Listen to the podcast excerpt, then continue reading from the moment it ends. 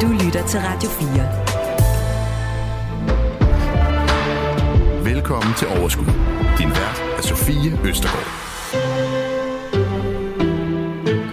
Julen banker så småt på døren, men i den her lille række af julespecials, der skal vi faktisk tale om alt andet end jul. I hvert fald noget andet end jul. Vi skal tale om, hvordan livet ser ud, når man har sin egen virksomhed.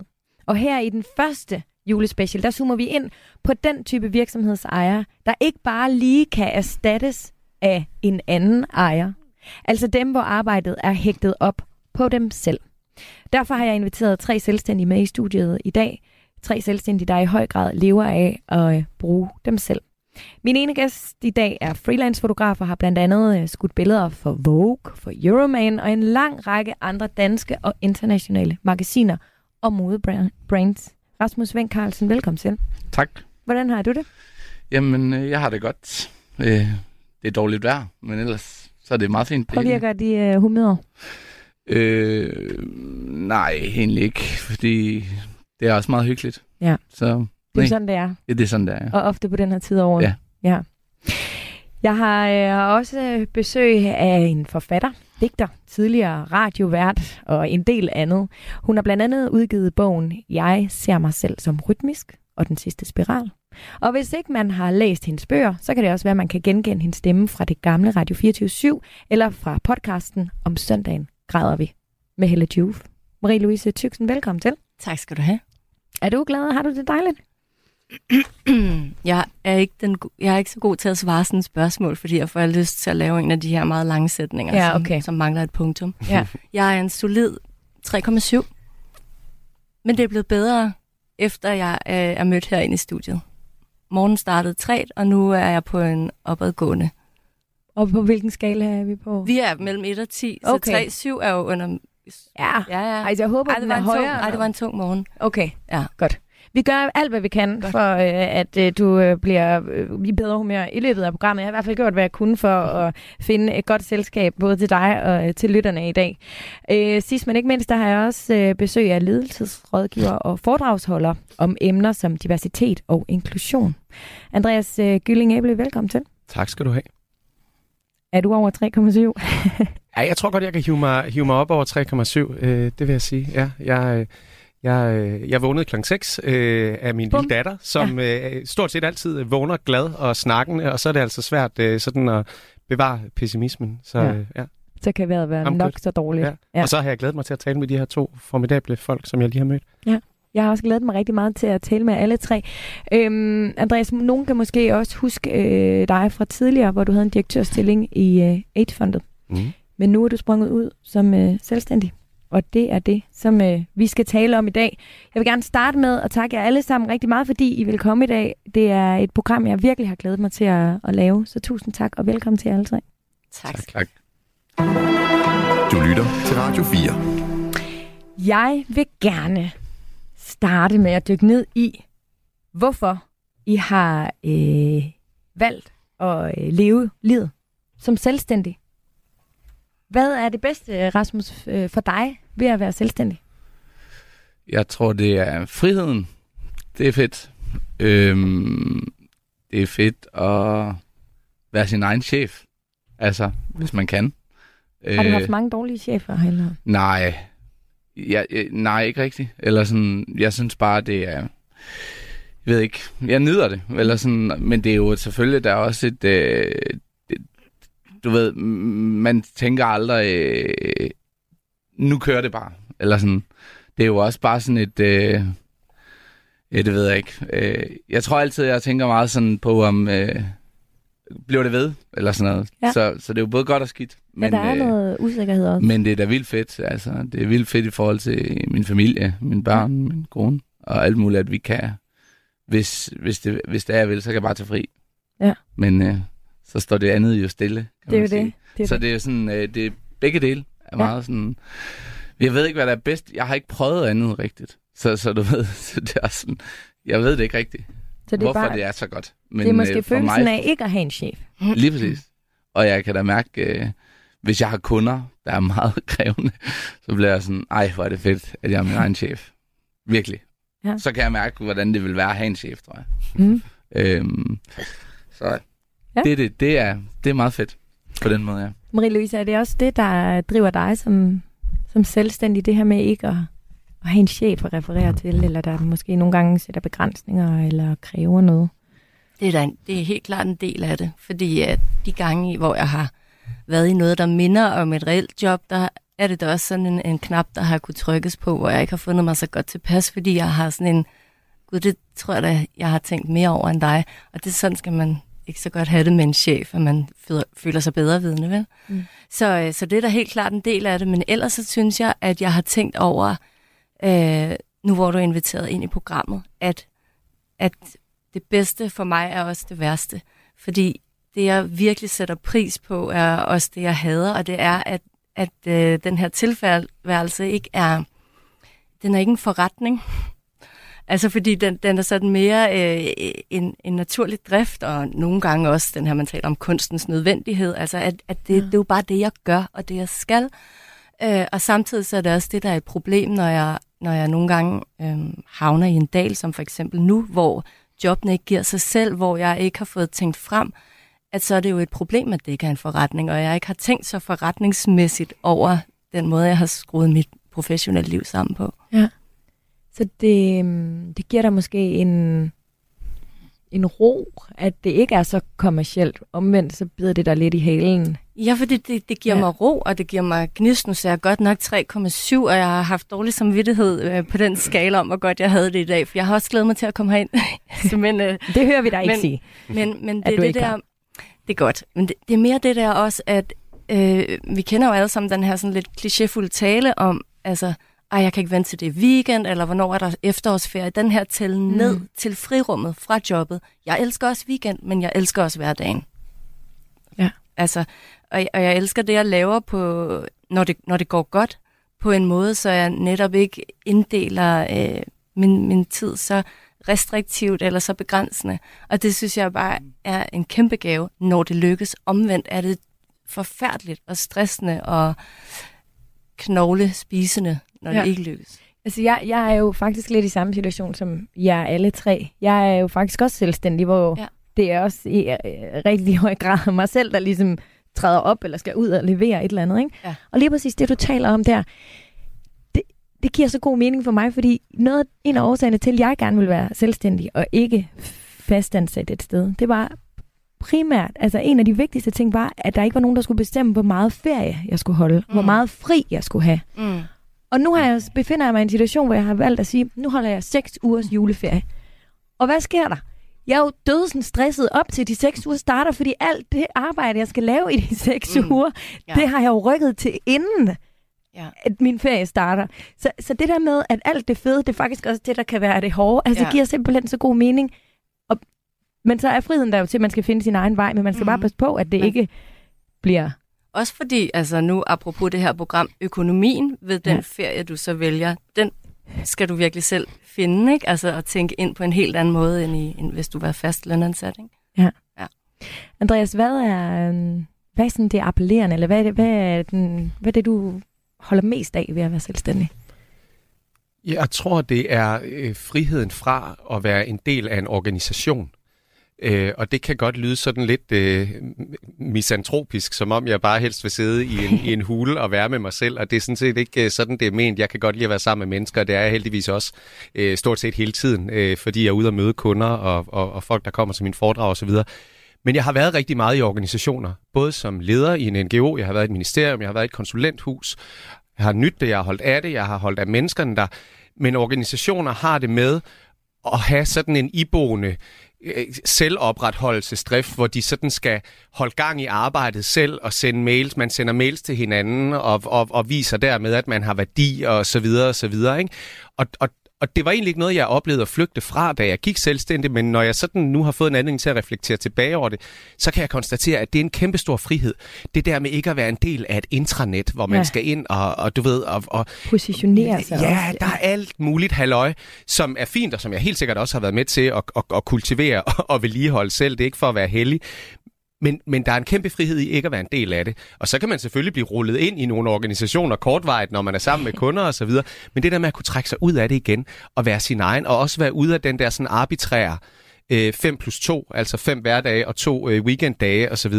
Øh, det synes jeg også er helt, helt vidunderligt. Nogle gange så starter min weekend lørdag aften, og så, og så slutter den tirsdag morgen. Altså, det, det, det nyder jeg virkelig. Mere end jeg sådan egentlig havde tænkt over, da jeg gik i gang. Du lytter til Radio 4. Lad os øh, spole tiden lidt tilbage, og så øh, hører jeg øh, sådan ligesom... Jeg giver os lidt en indsigt i, hvordan jeres vej til i dag ligesom har været. Øh, Rasmus, du siger, at du har faktisk nærmest aldrig været andet end øh, selvstændig. Hvordan skal det forstå? Jamen, øh, altså, jeg har, jeg har arbejdet lidt i sådan nogle små reklamebyråer og så videre. Bare sådan noget, jeg var yngre, sådan noget, lavede lidt film, lavede lidt foto, lavede sådan noget. Men jeg har, jeg har ingen uddannelse. Så jeg har bare, øh, jeg gik på en ungdomshøjskole i EO, der hed E- og Ungdomshøjskolen, øh, hvor jeg begyndte at tage lidt billeder. Øh, jeg, jeg kom fra øh, inden fra noget i Midtjylland, der hed Kellerup. Øh, der havde man aldrig, ligesom, der jeg skulle aldrig troet, at jeg skulle tage billeder. Altså, det havde jeg overhovedet ikke set. Mm. Så kom jeg ud på den her ungdomshøjskole, hvor jeg så ligesom gik, øh, begyndte at tage nogle billeder. Og så, så tog jeg det egentlig bare, kom på en byhøjskole inde i Aarhus, og blev ligesom øh, live-fotograf øh, på diverse spillesteder og sådan noget, og mødte en masse musikere. Og så den vej ind startede jeg stille og roligt med at lave pressebilleder og live-billeder, og altså festivaler og ja. alt sådan noget. Ikke? Øhm, Hvornår opretter du så et CVR-nummer og ligesom springer jamen, ud som ægte selvstændig? Jamen det gjorde jeg, jeg tror det har været sådan noget, mm, måske otte år siden. 8 ja. år. Jamen, jeg, jeg, det, måske også mere, fordi jeg var lidt sådan on-off i, sådan, i bureau. Jeg har aldrig kigget mig tilbage. Det er nok, det har været mit drev. Altså, jeg har meget... Øh, øh, jeg, jeg står aldrig stille, apropos det der, vi snakkede om før. Altså sådan, det er min hobby, så, så du ved, jeg har bare lyst til at fotografere, jeg har bare lyst til at være i gang. Ja. Men hvordan, hvordan, hvordan kommer du så altså fra at gå på ungdomsskolen i EO og have kontakter til nogle musikere og øh, filme lidt live, til så lige pludselig at stå og have kunder som Euroman og ja, men de store? altså, um, der, der kan jeg huske, at jeg tog øh, min mappe med fra øh, Aarhus i toget og mødte en art director. Det er jo mange år siden nu, det er jo mere, det er jo 15 år siden. Jeg har brugt meget det der med, at man er aldrig bedre end det sidste, du har lavet. Mm. Så bare altid prøvet at overlevere, eller sådan så for, de fik meget materiale, altid været. Øhm, og det kunne de så godt lide, så kan man sige. Og så havde, var jeg også okay god til det, jeg lavede. Så. Mhm. Men vidste du det, da du sad i toget på vej til København? Nej, men der havde jeg bare øh, altid... Øh, jeg har bare altid godt kunne lide at skyde mennesker. Og jeg tror, jeg har haft mange nederlag også. Altså, jeg søgte ind på fotojournalistisk skolen, kom ikke ind, og du ved, det har givet, bare gjort mig mere og mere sulten. Mm. Øh, og så til sidst så tænkte jeg bare, det er nok min vej. Øh, og det var det så, kan man ja. sige. Så, øh, og så tror jeg efter, jeg er også sådan, jeg er ikke så god til, apropos det du sagde, jeg er ikke så god til, jeg er virkelig ikke god til hverdag. Altså jeg er, ikke, jeg er ikke god til det samme og det samme og det samme. Altså det er virkelig ikke. Og det, det tror jeg faktisk, jeg har lært efter, vi fik børn og sådan noget. Men det er elendigt. Altså jeg vil også altid flytte, og jeg vil også altid, øh, der skal ske noget, ikke? Øhm, så for mig var det også bare det der med at lave noget nyt hele tiden, om det var mode, eller om det var portræt, eller... Så jeg bare altid kastet mig ud i, hvis jeg blev spurgt om et job. Altså, hvis det ikke lyder mærkeligt. Men altså, jeg har bare altid synes det var sjovt. Ja, jeg synes, det lyder modigt. Ja, øhm, det Og jeg synes også, det lyder som om, at du har et uh, drive. Ja, det, det, altså, det er helt sikkert det, der har gjort det for mig. Ja. Altså, det vil jeg sige. At jeg, jeg er sådan jeg er altid bare klar på at lave et eller andet. Ja. Altså, virkelig. Det synes, det er sjovt. Stadigvæk. Mm. Og um, så er det selvfølgelig ændret sig nu. I gamle dage blev man bare booket som fotograf. Nu bliver jeg ligesom booket på den stil, jeg har. Så nu er det jo bare, nu er det endnu mere sjovt, fordi nu skal jeg ikke prøve at ligne nogen. Nu skal jeg bare komme og gøre det, jeg gør. Er det den endelige anerkendelse af dit arbejde? Ja, det vil jeg sige. Det må det da være. Eller det lyder sådan. Det ved jeg ikke. Det, det, er det ikke det? Ja, det tror jeg. Det, det lyder sådan, altså, at det ikke er... Det altså, ja, ikke? ja, ja, men altså... Øh, ja, altså... Det er det. Altså sådan... Ja. Selvfølgelig har jeg sådan nogle helt vildt kommersielle kunder, som man ikke snakker så højt om. Det har alle jo. Det skal man have, hvis man godt vil have en god forretning. Jo. Altså, ja. så, så det har jeg da selvfølgelig. Men selv der, der kan jeg godt lide at være der, og det er altid søde mennesker, og du ved, man skal være glad for, at man fik jobbet. Det har jeg brugt meget. Ja. Er jeg rigtig glad for de jobs, jeg får, uanset Så du er ikke for fin til noget? Nej, det er ikke. Jeg sad lige og snakkede med en ven om det nu, som bare sagde sådan, det har du virkelig aldrig været. Ja. Altså, nej, nej. Nej, slet ikke. Det synes jeg ikke, man kan tillade sig. Slet ikke som freelancer, hvis man også... Øh, nu snakker vi om, hele verden har ændret sig, alt det der. Mm. Altså, man skal bare sørge for at lave de andre ting, man også synes er fedt. Selv. Ja. Ja. For ellers så kan man ikke være i det. Eller det, det kan jeg i hvert fald ikke. Altså. Mm. Ja, ja. Andreas, øh, hvis vi øh, kigger på din karriere som selvstændig, så er den jo ikke øh, lige så lang som øh, Rasmus', fordi du startede jo ud med at være øh, forskellige øh, Mm. steder, hvor du ligesom var ansat. Så vi skal ikke mere end en, jamen, tre år tilbage, før du faktisk tog springet til at være selvstændig. Mm, det er rigtigt. Hvorfor Ja. gjorde du det? Jeg øh, havde, som jo virkelig øh, mange andre på den måde, jeg er ikke super unik, men jeg havde en masse tanker under corona om arbejdslivet, og det var ligesom der, man blev ramt af den der bombe øh, af, at hverdagen kunne se ud på en anden måde. Den kunne være mere rolig, den kunne være, den kunne være alle mulige andre ting, end at møde ind øh, 9-17 og, og så videre. Og, og, øh, og, og da det ligesom blev siddende i mig, øh, sådan fornemmelsen af at, at have, have lyst til at undersøge det, Øh, det, det, det, altså sådan nogle tanker har vi jo hele tiden i vores arbejdsliv. Skal det blive ved med at se ud på samme måde og så videre, og så kommer man tilbage fra sommerferie, og så er det egentlig fedt nok alligevel, og så fortsætter man. Men, men jeg konstaterede ligesom, at de, de bliver her, øh, de her tanker. Jeg skal simpelthen undersøge det. Øh, og der havde jeg været lønmodtager, kan du sige, hele mit liv, ikke? og senest som, som direktør. Og, og, og særligt, når man står i spidsen øh, for en organisation, så... Øh, så kan man ikke lige backbenchen et halvt år og sige, nu ser jeg, nu ser jeg lige, nu, nu holder jeg lige lav profil og ser, om, øh, om hvad, det bliver til det her. Ikke? Så der var jeg på en eller anden måde også nødt til at tage, tage et leap of faith og sige, godt, nu siger jeg op, øh, uden at vide, hvad det bliver. Ikke? Så, hvordan, hvordan kunne du mærke i din mave, at det var den rigtige beslutning? Fordi jeg tror, der er rigtig mange, der sidder derude og også og lytter med og sådan noget, som egentlig er lønmodtager Mm. fuldtid, mm. ligesom dig, og egentlig ikke lige nødvendigvis tænker, at det at være selvstændig kunne være en mulighed, og derfor er det vidunderligt, at vi laver det her program. Fordi freelance og selvstændig, altså Mm. det er der jo faktisk langt flere, der har en mulighed for, end man måske lige vågner op om morgenen og tænker, men hvordan tager man den beslutning? Hvordan mærkes det i maven? jeg ville ønske, at jeg kunne sige, at der var sådan et turning point, hvor alt bare stod tindrende klart. Sådan er det de færreste gange. sådan var det i hvert fald ikke for mig. Men jeg kan huske en episode, hvor jeg havde gået og tænkt øh, længe over det, og overvejet, og jeg var også, og jeg, jeg var faktisk rigtig glad for mit arbejde. Jeg var privilegeret, og, og havde et fedt job, og med en god sag, som jeg brændte for, og, og, og alt muligt godt at sige om det. Øh, men jeg satte mig ned og skrev en mail til min bestyrelse. Jeg så skrev, skrev den der opsigelsesmail til min bestyrelse. Og da jeg havde skrevet den, så kan jeg huske, så gik jeg sådan lidt væk fra computeren og, og, og var oppe i sommerhuset, og så gik jeg tilbage igen. Og så var det som om, altså, can't unsend, altså selvom jeg ikke havde sendt den endnu, men det var lidt nu, at nu er det, ligesom- nu er det materialiseret sig, ikke? og jeg havde ligesom fået lavet det der, der, der, der, der tror jeg måske, den var der.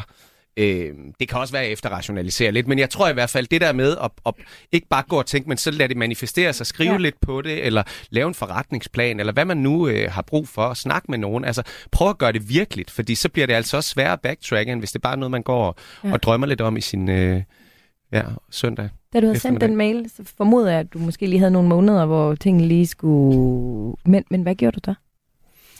Jamen, altså, så, så sagde jeg op der i december, eller så stoppede jeg i december, og så havde jeg nogle måneder, hvor jeg gik rundt og, og tænkte over tilværelsen. Øhm, og øh, så... Øh, jeg havde ikke nogen stor forkromet forretningsplan, det havde jeg ikke. Der kom nogle henvendelser, og jeg er privilegeret at have et godt netværk øh, på forskellige vis i den branche, jeg nu arbejder i. Så, så der kom nogle henvendelser på nogle foredrag og nogle, nogle rådgivningsopgaver, og så tænkte jeg, okay, så kan jeg jo lige så godt lægge et, altså, lægge et visitkort derud, og så lavede jeg en øh, hjemmeside, eller jeg fik hjælp til at lave en hjemmeside, jeg lavede en hjemmeside, øh, oprettet et CVR-nummer. Og på den måde, når jeg kigger tilbage, var det egentlig ret simpelt i starten. Ja. Øhm, og så gik jeg i gang, og så puttede jeg ordet derud, og, og så, øh, så rullede det. Ordet om hvad? Om, altså, nu var jeg du, hvad du startet. ville? Vidste Ja, du, det vidste jeg godt, det men vidste jeg vidste godt. du, hvilket produkt du kunne Ja, sælge? det vidste jeg. Og det var faktisk en del af det. Det er en anden del. Det der med at begynde at lave, det kan jeg huske nu. Det der med at sidde og lave hjemmesiden og snakke med en art director, som hjalp mig med at sætte det op osv. Jeg skrev teksterne for ligesom at eje det, og det var også en måde at, at blive skarp på, hvad er det faktisk, jeg vil, hvad er det, jeg kan, hvad er jeg skarp til. Jeg lavede nogle foredragskoncepter. Øh, jeg blev skarp på, hvad min rådgivning skulle gå ud på osv. Det har så, det har så taget andre former senere, altså sådan noget er jo ikke statisk. Men, men, men det synes jeg var ret vigtigt, at prøve, prøve at skrive sig skarp på, hvad, hvad det var, jeg ville og ikke ville. Ikke? Og der tunede jeg mig blandt andet allerede dengang ind på diversitet og inklusion som en dagsorden, der bare er vokset siden da. Ikke? Jeg kan ikke huske, hvad dit spørgsmål var, det må du undskylde. Jamen, du har svaret på det. godt. Ok, ok. Det er så godt. Ja. Kan du så huske første gang, der ligesom er en, der henvender sig på hjemmesiden? Eller altså, hvordan... Det er sjovt, du spørger om det. Ja, det kan jeg faktisk godt. Jeg har sådan en kontaktformular. Ja. Det er meget sjældent, det er den, der bliver brugt faktisk. Tit Mm. så får jeg et opkald eller en mail, eller Og hvad det er vel også gør, netværk i høj Jo, grad, jo, ikke? præcis. Ikke? Mm. Men, men, men det der med, at der er nogen, der har fundet mig, som jeg ikke kender, og som har skrevet ind på en kontaktformular, som så kommer ind i min indbakke, det var sådan ret, der var jeg sådan, okay, man, nu har jeg et produkt, der er folk, der ikke kender mig, der beder om det her, og spørger, hvad det koster og sådan noget. Det var, køber det var, det var, ja, det gjorde det overhovedet ikke dengang. Men det der med, at der er nogen, der ikke kender dig, altså så er det et ægte job, ikke? Ja. Ja. Hvornår begyndte du så at stole på, at øh, det her, det skal nok gå? Hmm, det ved jeg ikke. Det ved jeg ikke. Altså, måske efter et halvt år eller sådan noget.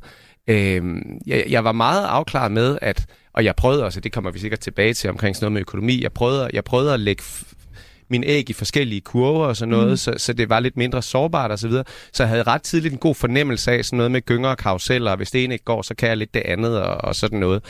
Øhm, og jeg var tidligt ret afklaret med også, at jeg ville give mit bidrag til husholdningen derhjemme. Det var ikke sådan noget med, at det, min mand skulle betale dobbelt og sådan noget. Altså, og det havde han glædeligt gjort, men det var bare sådan en stolthedsting ikke? med, ja. at det skal ikke være sådan noget med, nå, men han har det jo også godt, og han har friværdi og sådan noget. Jeg skulle med med, altså, der skulle penge på bordet hver måned, ikke? Ja. Og det kom der.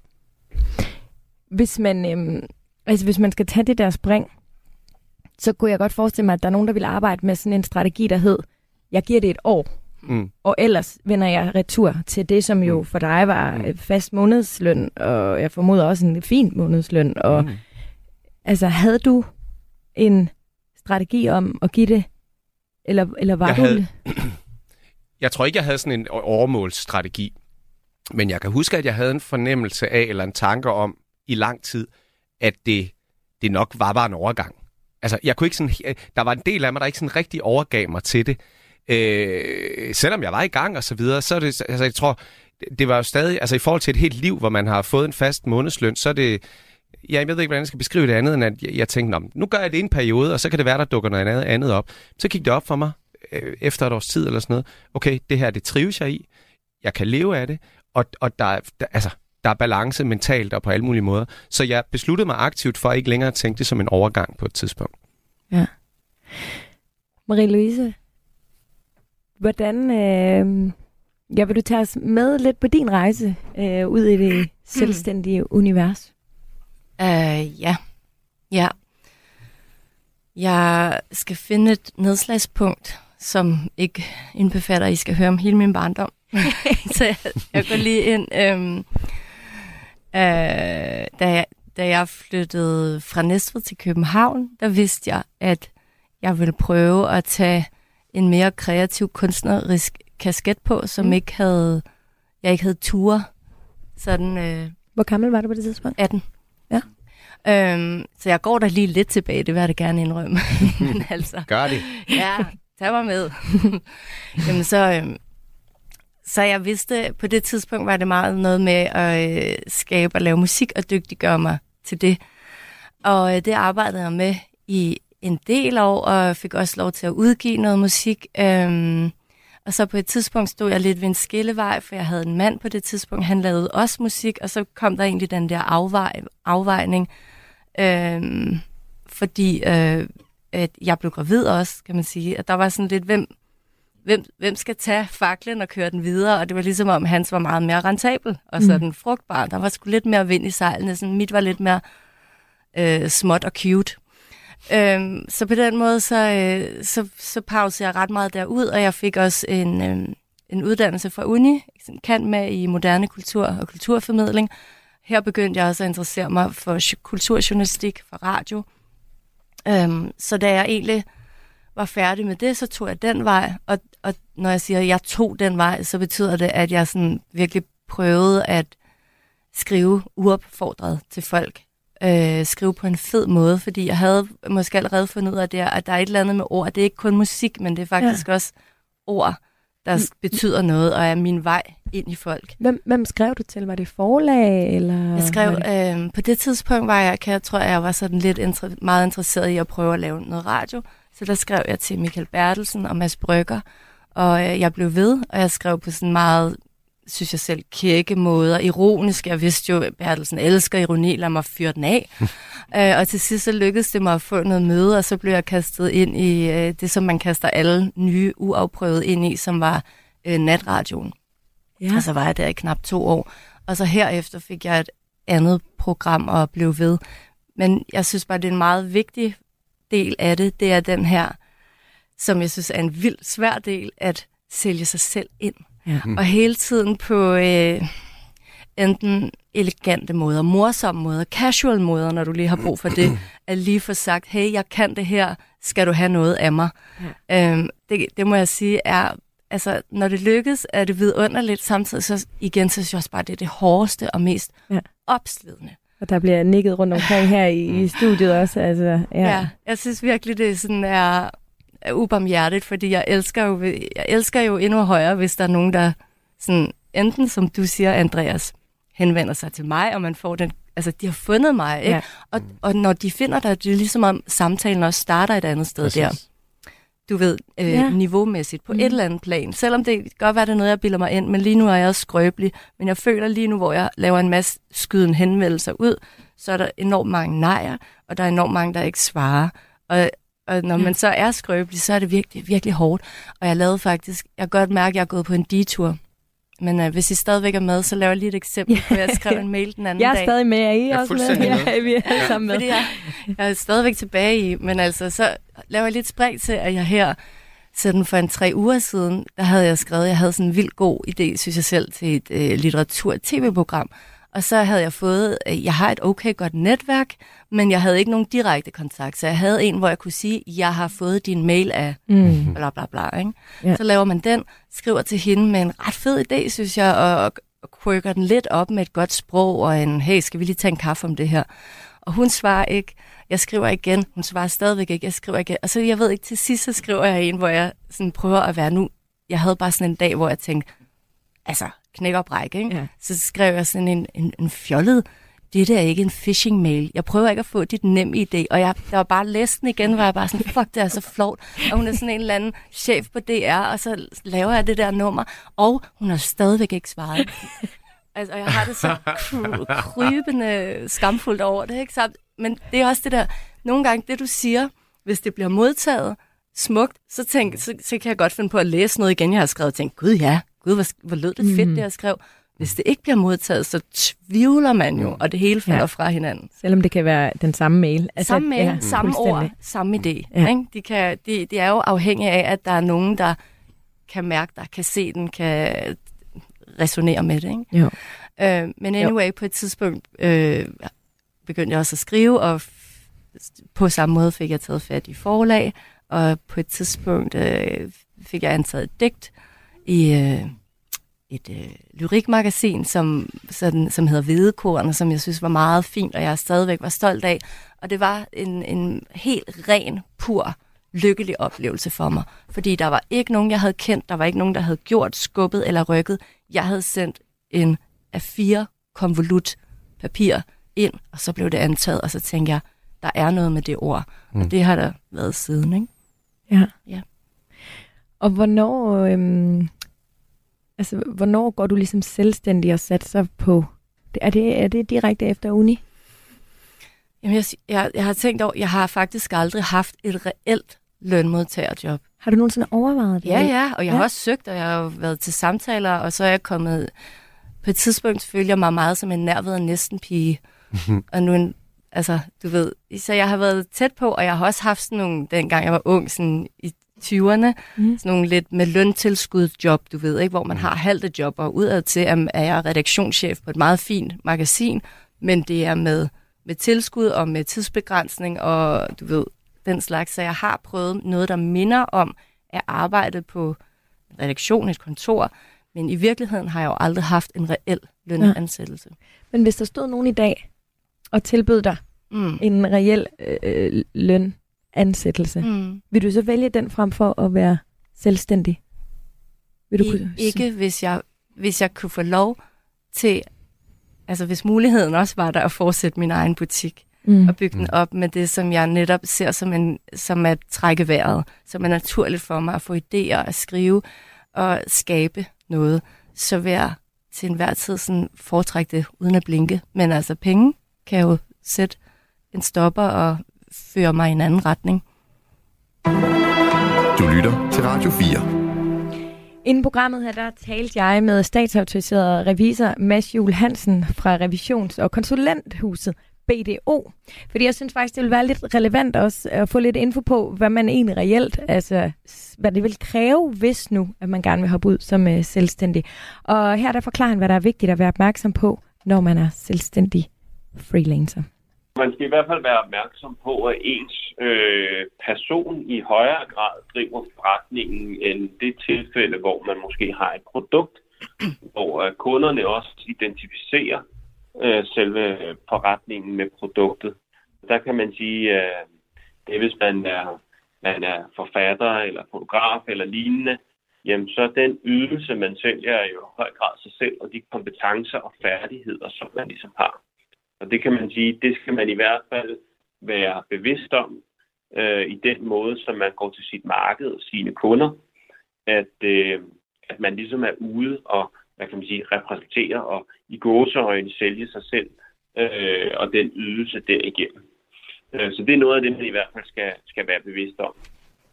Det er klart, at hvis, hvis hele ens indkomst er bundet op på ens eget virke, så skal man selvfølgelig sikre sig, at det tilfælde, hvor man skulle gå hen og blive syg, øh, jamen så har man øh, tegnet en forsikring, som sikrer, at der også kommer penge ind på kontoen for den kommende måned, sådan så man kan betale sine regninger.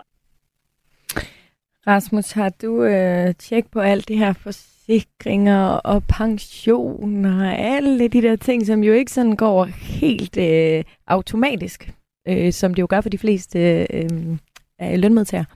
Jeg er ved at have det, men øh, det er også vildt kedeligt, altså, sådan, hvis du spørger mig. Altså, jeg synes, det er sygt kedeligt. Og det, jeg, vil, jeg har selvfølgelig ikke tænkt det i mange år.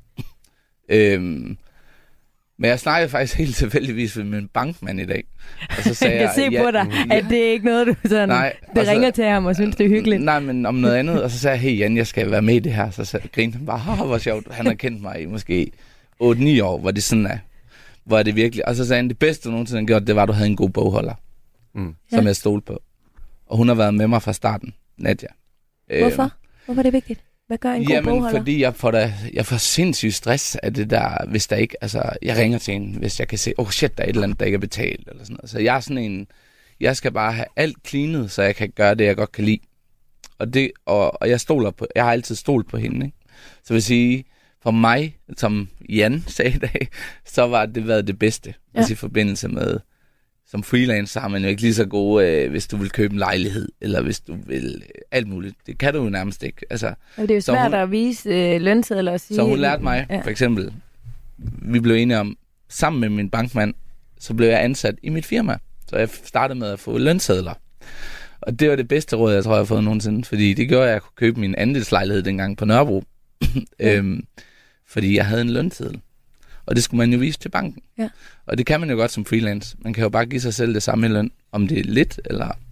Så jeg gav mig ikke selv særlig meget, men jeg havde da en fast løn. Ja, og øh, hvordan, hvordan, hvordan er økonomien? Altså fordi din, din virksomhed har jo også altså, taget et år, ja, ja. fået et ordentligt boost øh, ja. inden for de sidste år, hvor det virkelig begyndte at gå ja. øhm, rigtig godt for dig. Men hvis vi kigger sådan lidt på, på økonomien, hvor meget, altså da du købte din andelslejlighed, hvad siger du, hvor mange år er det siden, og hvad, hvad kunne du trække ud til dig selv der? Jamen, der, det ved jeg ikke. Det, det tror jeg bare, jeg er sådan... Øh, det er jo, hvad er det? Det var på Nørrebro, det var, lad os sige, 10, 10 år siden nu. Ja. Ah, 9, 9 måske. øh, fordi jeg, det var, da jeg lærte ham der at kende, og han sagde i dag, det var 9 år. Så ja, det må okay. være 9 år. Øh, jamen, øh, jamen, jeg tror, jeg fik sådan noget 10.000 i land, eller sådan noget. Og så, det var rigeligt. Øh, så det, det gav jeg mig selv i, ma- i mange år. Og og jeg har egentlig altid bare givet mig selv en løn efter, at jeg kunne være drevet af det kreative, som jeg jo godt kan lide at være. Øhm, så, og så startede jeg i sin tid heller ikke... Øh, jeg lavede ligesom en buffer inde i mit firma, som ikke var særlig høj for at give mig selv de der penge i løn, men, øh, men øh, det gjorde der bare, at så startede jeg først med at give mig løn der, og så var, det, så var der styr på det. Ikke? Har du ændret på din løn i takt med, at... Øh... Ja, ja, det har jeg. Jeg har også fået to børn, og nogle andre behov. Så nu har jeg bare sådan en almindelig De koster løn. lidt. De koster lidt, ja. men... Og hvad er en almindelig løn? Ja, det ved jeg ikke rigtigt. Det, det, det svinger. Det svinger. Lad os sige det sådan. Altså, Men altså, sparer du stadigvæk op i... Ja, ja, øh, det gør jeg. Og altså, mit arbejde er jo også sådan et sted nu, at altså, nu har jeg givet min familie, nu har vi, nu har vi fået en, en frihed, kan man sige, en god en, ikke? Ja. Ja. Jeg har slået igennem, kan man sige, lidt uden for landets grænser og sådan noget. Er, Præcis. er, er det også er, er din virksomhed polstret til, hvis nu for eksempel, der kan være lidt nedgang? Ja, ja. Men øh, hvorfor skulle der være det? Sådan kan man også Det kan jeg da overhovedet ikke forestille mig, at det Nej. skulle være, men jeg forestiller Men mig, det er at det er dejligt at sove om natten, Altså- altså, når man ved, der er den Ja, polstring. men for mig er det sådan mere sådan, jeg har aldrig sat mig selv i de der, som han også sagde i dag, min bankmand. Altså, Han er klog, Han er ham Jan. ja, godt. prøver ikke at, altså, vi er ligesom ikke, der er jo mange, der, det ved jeg ikke, jeg skal ikke være klog, men lever lidt over evne, eller bruger meget, eller vi har bare haft sådan, et, der skal jo være plads til nedgang, men altså, Jamen, fordi det er jo ikke alle som selvstændige og som freelancer, der har mulighed for at Nej. gøre det her med, altså at tænke fremad. Øh, Marie Løse, ja, du taler om, at lige nu er du måske ikke der, hvor det ruller øh, allerhurtigst, men hvad, du kaldte det selv, at du var lidt nede i en dal, Dal, tror ja. jeg, du Ja. taler om. Hvordan er økonomien i din øh, business? spinkel og skrøbelig, og jeg har haft den famøse buffer også. Øh, Den har jeg levet af længe, og så har jeg kittet med småjobs på, jeg har også en poetisk trio, men det er jo, altså, og så har jeg lige begyndt også at tage et job, hvor jeg spillede som cocktail DJ på Søpavillon. Altså bare for at sige, Mm. vi kommer ud i nogle kroge, fordi der skal nogle penge ind, og det har for øvrigt været nogle vildt sjove jobs, og jeg elsker også at lave de her digtkoncerter. Øhm, men de giver jo øh, måske t- altså, til mig 2.000 vidt, ikke, når alt er... Øh, så du kan godt se, der skal jo alligevel nogen til, før ja. Vi taler om, om en økonomi, der kan betale en, ja. En husleje og noget mad og noget mm. Mm. lir. Du har Så. introduceret mig for øh, det ord, der hedder collageøkonomi. Nå, okay. Gud, Ja. ja, det sagde jeg lige. Ja, det gjorde du nemlig. ja. Og det synes jeg faktisk er et helt altså, jeg synes, det er et fantastisk ord. Jamen, Altså, det er godt. tænker du over, hvordan collagen, den altså ligesom skal se ud? Fordi der er jo nogle dele af en collage, der skal måske stå lidt tydeligere Ja. øh, end andre, og måske er der også nogen, som ligesom er nødvendige, bare for at de andre ligesom kan hænge på den. Ja. Eller sådan. Hvordan sammensætter du en collageøkonomi, og har du faktisk overhovedet i denne her tid muligheden for selv at sammensætte den, eller er det lidt at Jeg Den muliges starter, kunst. jeg starter bagfra. Jeg har faktisk ikke lige for tiden mulighed for selv fuldstændig at afgøre det, fordi at det har været rigtig svært at få øh, store nye projekter ind. Ja. Og min collage har ofte været, at jeg river et, et stort stykke af en sådan lidt stor bid, som jeg ligesom kan bygge de andre øh, op omkring den her bid. Og der mangler lidt den der store chunk, ikke, som gør, at, at øh, resten kan blive, øh, vi jazzer herfra mm. og vi tager ind, når noget føles rigtigt, og der lige kommer en idé her. Der, der mangler den her chunk. Og for mig som forfatter, som, hvor jeg egentlig ser som skriften og det at skrive, som min, min hovedting, som så kæmper lige nu, fordi at jeg er lidt, er lidt ramt, og så bliver jeg ikke særlig god til at skrive. Men der har måden så at få det til at hænge sammen på, fordi bogsalg tjener du ikke så meget på, det er netop at give øh, det nogle andre stoleben, kan man sige. Ikke? For eksempel at tage poesien ud og lave det til digtkoncerter, så man kan komme ud på scener med det, og dermed også skabe job. En anden måde har været at øh, lave podcast, fordi post- podcast er sådan lidt mere her og nu afregning. Man laver et program, man får nogle penge for det, og jeg elsker at lave radio og lave lyd.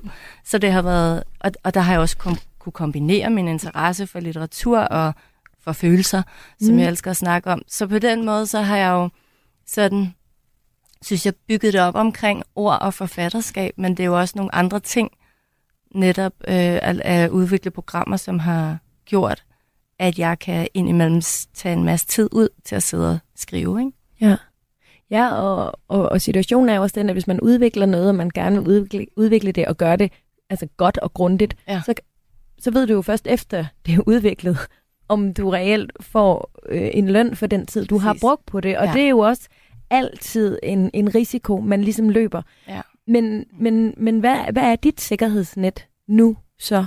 Altså, er der nogle muligheder for Altså, jeg dig som ringede til selvstændig? min far i sidste uge, ikke? Ja. fordi jeg blev oprigtigt bekymret. Og det er ikke engang, nu sidder vi her og griner, men Ja, det er, det er bare for at sige, at sådan er det nogle gange. Så Ja. jeg bare lige for også lige at kaste lidt lys ned over det. Mm. Øhm, og det er ikke, fordi vi skal have sådan en øh, offerrolle på mig, men det er mere det, man skal virkelig sådan, man skal virkelig fore sig, fordi at når man, øh, jeg havde øh, for nylig en, en, en, en fast opgave, som blev så fast, så jeg faktisk følte mig sikker, og deraf blev malig.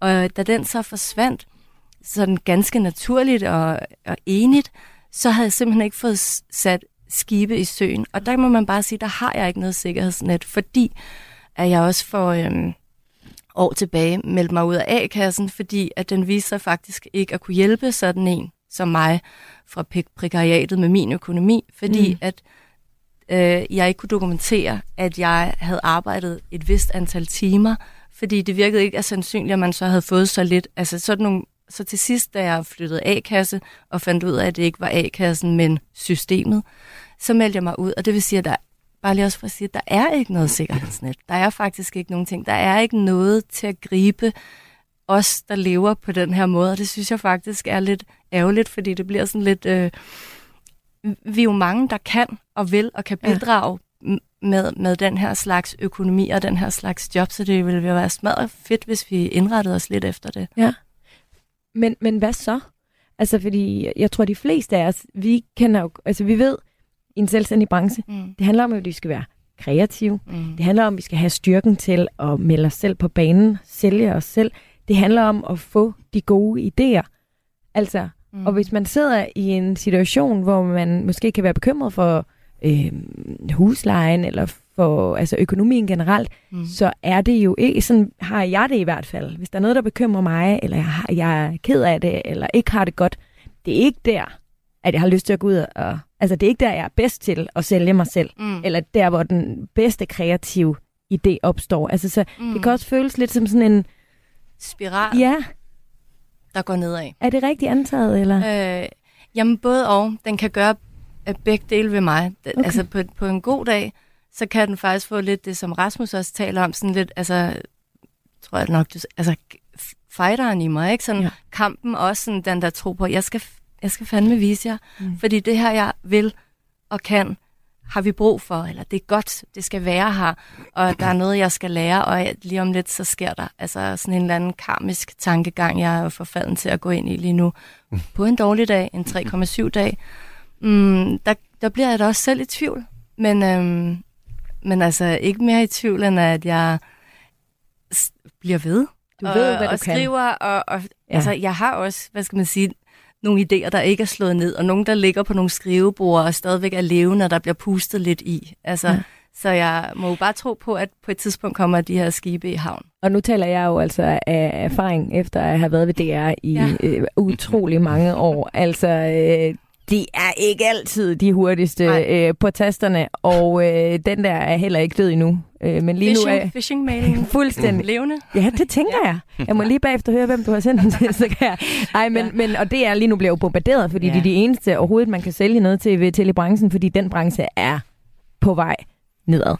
Og jeg synes, at noget af kunsten er også, jeg lader mærke til det, du sagde før, Marie-Louise, med, at hvis man så hvis der er et eller andet, der er gået godt, så læser man den mail igen, eller hvad det var, du sagde. Nå, gud, den var da også fed. Hold kæft, det, det var med med godt pitchet, det der, ikke? Mm. Og bliver den så afvist, så bliver man også præget af det her. Kunsten er jo for os, og dybest set i livet i det hele taget, mm. at forsøge at gøre sig så upåvirkelig som mm. muligt af de der ydre vurderinger. Mm. Altså, og, og det siger jeg ikke selv, at jeg mestrer til perfektion overhovedet. Jeg bliver lige så påvirket, påvirket som the rest of us, men men at vide, at man har en kerne, og man har et produkt, som er fuldstændig uafhængigt af, om der er en eller anden sløv chef i DR, der ikke Ja. får svaret. Ikke? Mm. Og jeg bliver også påvirket af det. Altså, hvis jeg sender et tilbud og taber det, altså, det, altså, kunsten er virkelig at huske på, jamen jeg stadig, altså, jeg vandt det sidste, eller de synes, jeg var fed til det der foredrag. Ja. Ikke? Altså, og, og, og der har man måske... Øhm, Det har man større behov for, måske. det, det tror jeg, uden at sige, at folk, der arbejder som lønmodtagere i en organisation, så bare kan være ligeglade med feedback. Det er jo ikke det. Men, men, men der er bare en helt anden sårbarhed, og, og sådan, ja, jeg ved ikke, nu lytterne Ja. ja. kan ikke se, at jeg står her med og sådan fedter med fingrene. Salt. Ja, salt ja, mellem præcis. Ikke? Ja. Der, der, der er en helt anden ja, sårbarhed ja. i det, ikke? Men der er vel også Ja. ja. noget med, at øh, de freelancer, jeg kender for eksempel, de er meget mere sådan sultne, de er meget mere sådan, øh, har lyst til at lave noget. Altså sådan, og hvor, hvor for eksempel øh, et nej er jo, kan jo tit være godt. Mm. Fordi så har man bare lyst til at lave endnu mere. Mm. Sådan er det i hvert fald i min branche. Mm. Altså, hvis jeg, hvis jeg får et nej, eller nogen jeg kender, der får et nej, så størstedelen tænker, fuck det, så, så gør jeg bare noget andet. Så skal jeg prøve noget nyt. Øh, Og det gør du jo selvfølgelig også lige nu. Men, men det der med, det er nemmere at få et nej, når man har travlt, og ikke særlig fedt at få et nej, når man ikke har travlt. Mm. Og det er også nemmere, de der, synes jeg, komme med idéer, når man har travlt. Når jeg ikke har travlt, så kan jeg ikke komme på nogen idéer, for Mm. eksempel. Mm. Men det der med, man er, jeg tror, mange freelancer lærer at være mere sultne. Altså sådan på at Ja. få lov at lave noget. Ja, og så tror jeg også, at en anden ting, jeg i hvert fald har benyttet mig rigtig meget af, det er, at hvis jeg selv lige har været nede i en dal, og hvis jeg er blevet valgt fra til det ene eller det andet, og jeg synes faktisk, det var helt vildt oplagt at vælge mig til det ene eller det andet, altså den der følelse, så gør jeg faktisk noget af at bruge øh, de mennesker, jeg har omkring mig. Øh, lige så vel som det går den anden vej, fordi nogle gange altså, er det faktisk lettere. Altså, det er nogle mennesker, jeg har valgt i mit liv, fordi jeg stoler på dem. Jeg synes, de er vildt øh, kompetente. De, de, de har, de- det, de siger, det betyder noget for mig i alle andre øh, henseender. Og så, så siger jeg til dem, "Jamen, så betyder det selvfølgelig også noget, hvad de siger til mig i det her tilfælde. Mm. Og det hjælper mig altid til at komme op på hesten igen. Mm. Andreas, øh, hvad med dig og, og din øh, fix økonomisk? Er, er, Mm. du, øh, er, du, er du det sted, hvor du gerne vil være? Øh, ja, stort set. Øh, stort set, og det var jeg ikke i starten. Men øh, jeg, er, jeg er faktisk der nu, hvor jeg er begyndt at betale til pension igen. Det holdt jeg, det holdt jeg en rimelig solid pause med, da jeg startede. Øh, og det har man jo gjort, det har jeg i hvert fald gjort som lønmodtager øh, altid, ikke? Altså, og været meget pligtskyldig med det. Men det, det skar jeg fra, fordi jeg var sådan nu, jeg havde den der, jeg skal sikre, at jeg kan udbetale til mig selv, og betale de der umiddelbare og så videre, ikke? Og også kunne have det lidt rart at gå på restaurant gang imellem og sådan noget. Øhm, men det er jeg faktisk begyndt på igen, og det synes jeg er sådan en markør på, at nu, øh, nu, øh, nu, nu begynder det sådan at være, være ret stabilt. Og jeg er faktisk på niveau lønmæssigt, som, som, som da jeg havde min seneste faste indkomst. Og med det vil jeg vanvittigt gerne, og jeg ved godt, man ikke bare kan opfinde timepriser, så får man den. Men virkelig slå et slag for timepriser og i det hele taget prissætning hos selvstændige. Altså, der er alt, alt, alt for få, der forstår, hvor meget en timepris, altså hvor meget en timesats skal gå til, eller tænker over det. Ikke? Ja. Altså, jeg vil gerne sige åbent, jeg, giver, jeg tager 2200 i timen, typisk. Ikke? Så kan jeg give noget rabat, hvis det er sådan en retainer, og, og, og det er en sådan større opgave, en længerevarende rådgivning, eller hvis det er en NGO, jeg synes øh, skal, skal have lidt, øh, osv. Men hvis man breaker det ned til, hvad jeg skal betale skat, og ferie, og pension, og dyt, dyt, dyt, dyt, dyt, så er det faktisk ikke særlig prangende. Og det var et af de bedste råd, jeg fik meget, meget tidligt fra en, øh, en kollega i, øh, i, i min branche. Øh, hun sagde til mig, du skal simpelthen sørge for at sætte den pris højt fra starten. Ja. Fordi øh, det- det, sender også et signal til de mennesker, du skal ud og, og, og skabe et marked hos, om at du er det værd. Altså, hun sagde 2500, men det var jeg alligevel for vestjysk til at gøre, så det, det startede på 2200. Og der kan man jo også finde, altså hvis vi er i afdelingen for gode råd, altså, altså selvom vi har ikke et, et særligt stort sikkerhedsnet øh, som selvstændige på, på, på forskellige vis, så er der dog organisationer, der også guider ind i forhold til, hvordan skal du sætte din timepris, hvordan udregner du den, og, og sådan noget. Ja. Ja. Hvad- hvad man, man må simpelthen ikke være for, øh, for beskeden. For billig. Man må Er I- ikke være for billig. Mm-mm. Hvad med jer? Er I øh, gode til at sætte prisen, eller er I for billige, Rasmus og Marie-Louise? Øh, Jeg er for billig. Men jeg lever altså også i en branche, der er lidt mm. Mm. speciel. Sådan, øh, ej, det er fotografi også. Jeg tror bare, der er, der er lidt mere headspace i din, Andreas, øh, med rådgivning og sådan Ja, noget. ja. Der, er nogle, der er nogle andre, fordi jeg lever i et fag, hvor at du bliver inviteret til at komme ud og læse op for en flaske Mm. rødvin. Ja, altså det præcis. kender vi jo helt Ja. alle sammen, den Jamen, historie. er helt... Jeg lever i et fag, hvor at, øhm, hvor at der er et eller andet form for resonemang omkring, at, at man skal være taknemmelig for at få lov. Eller at man får sit navn på. Ikke? Det Men må du hvordan- også kende til i gang. Ja, ja. Men det er noget forbandet svineri. Jamen, hvordan altså. ændrer vi det? Jeg er Du ikke uddannet betale- danser. Og det er fuldstændig det samme i min verden, som det er i din verden. Ja. Altså, m- så har man prøvet i danseverdenen at sådan samle alle, og nu skal vi Mm. blive enige om, at, at det her, Mm. det gør vi ikke. Men det virker jo ikke. Nej. Men præcis det her med at prissætte, Mm. der kan man jo sige, at en lønmodtager forhåbentlig har en løn øh, samtale en gang om året. Mm. Som freelancer, som selvstændig, der skal man jo faktisk ud og sætte pris på sit arbejde hver eneste gang. Mm. Altså, den her, hvad vil jeg lave jobbet for? I forhold til, at jeg kan risikere at miste det. Altså den balance, Andreas, hvordan mm. finder du den? Øhm, jeg ved ikke, om jeg har fundet den 100%, men, men, men jeg har været i, i flere situationer, hvor jeg har sagt nej til ting, fordi det, det, var, for, det var for dårligt betalt. Også må jeg bare sige, altså fra organisationer, og, og både i den private og den offentlige sektor, som kan betale. Altså det er rystende, hvor fedtede folk er derude, det må jeg bare sige. det er ikke mm. alle. Jeg har masser af vidunderlige, generøse kunder, øh, eller bare rimelige kunder. Øh, men, men nå, det var lige det, det, var lige det tidsspor. Men, men det er rystende, synes jeg, og hvad man, man kan få. Så kan det godt være, at jeg ikke får tilbudt rødvin, men jeg får sådan noget med nogle gange, øh, du, det vil være et rigtig spændende publikum, du vil møde. Mm. Ja, ja. Tak, men jeg kan simpelthen ikke betale min regninger med et spændende publikum. Altså, øh, nå, dit spørgsmål, hvordan finder jeg balancen? Mm. Jeg tror virkelig, og, og, og det kræver det kræver ro, det kræver is i maven, det kræver også bare en eller anden form for øh, øh, fanden i voldsked. Altså, hvis jeg går ud og holder det her foredrag til 5.000 kroner, som er langt under min pris for et foredrag, så tager det jo, altså, så kan det godt være, at jeg ikke skulle noget andet den dag, og så kunne jeg da godt lige få 5.000, og jeg har det jo alligevel i lommen, det foredrag. Men, men det er også tid væk fra ting. Det er tid væk fra, at jeg kan øh, udvikle noget nyt, at jeg mm. kan skrive noget, at jeg kan være sammen med min Potentielt familie. andet job. Ja, præcis. Ja. Jeg har faktisk været udsat for det der med, at så siger man ja til noget, der er for billigt, og så kan der komme noget, hvis det er om tre måneder, så kommer der noget andet, som er meget bedre sat, og så er man jo en ufed leverandør, hvis man siger, jeg kan ikke alligevel, for jeg har fået noget, der, der, der er dobbelt ja. så. Så der er mange ting i det, øh, som ikke kun handler om, jeg tror, det er det, det vigtigste, det, er det mest præcise svar, jeg kan give. Det handler ikke kun om, om du kan den dag, og at mm. det i det mindste giver noget. Altså, fordi vi kan tit en eller anden dag, og, men ja. ja der skal mere til. Jeg vil Men det, gerne kræver, lige... det kræver jo også virkelig, at man skal... Altså, det er først de sidste par år, eller år, mm. jeg har lært, at åh, oh, kan jeg sige nej, og mm. kan man alt det der? Altså, det, ja. det, altså, det, det er jo vildt svært. Altså, Helt vildt svært. Det er så svært. Og har ja, fordi synes, du ved, de skal bruge en fotograf, ja. så de ringer jo helt sikkert til hinanden, og så kan det være, at de ja. er vildt glade for hende.